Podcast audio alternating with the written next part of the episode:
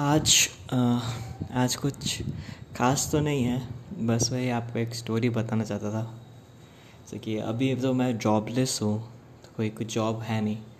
तो घर पे वही कुकिंग सब चलता रहता है।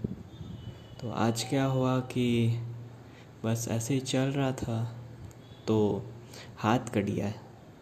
मतलब कि मैं कुछ काट रहा था तो कुछ सोच सोच के काट रहा था, पता नहीं, ध्यान नहीं था उसमें तो मेरा पूरा हाथ कट गया। फिंगर्स कट चुके हैं, थोड़े। मतलब साइड साइड से होल पूरा नहीं कटा है, थोड़ा सा फिंगर कट चुके हैं। तो अब हिम्मत नहीं किसी को बताऊँ बोल के अब, क्योंकि कोई ध्यान देने वाला है नहीं। बताऊँगा तो वो लोग क्या होता है ना सिंपैथी देंगे या फिर डांटेंगे कि तुम्हारा ध्यान कहाँ था, ठीक से काटना चाहिए वो। तो अब अब मैं अपने हिसाब से कर रहा हूँ। तो इससे पता चल रहा है कि लाइफ में दूसरों से उम्मीद रखना बहुत ज़रूरी नहीं है।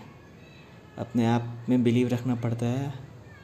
और तो क्या, कुछ भी नहीं। बस खुद पे बिलीव रखो और लास्ट में जाके तुम अकेले ही हो। कोई साथ देने वाला नहीं है तुम्हारा।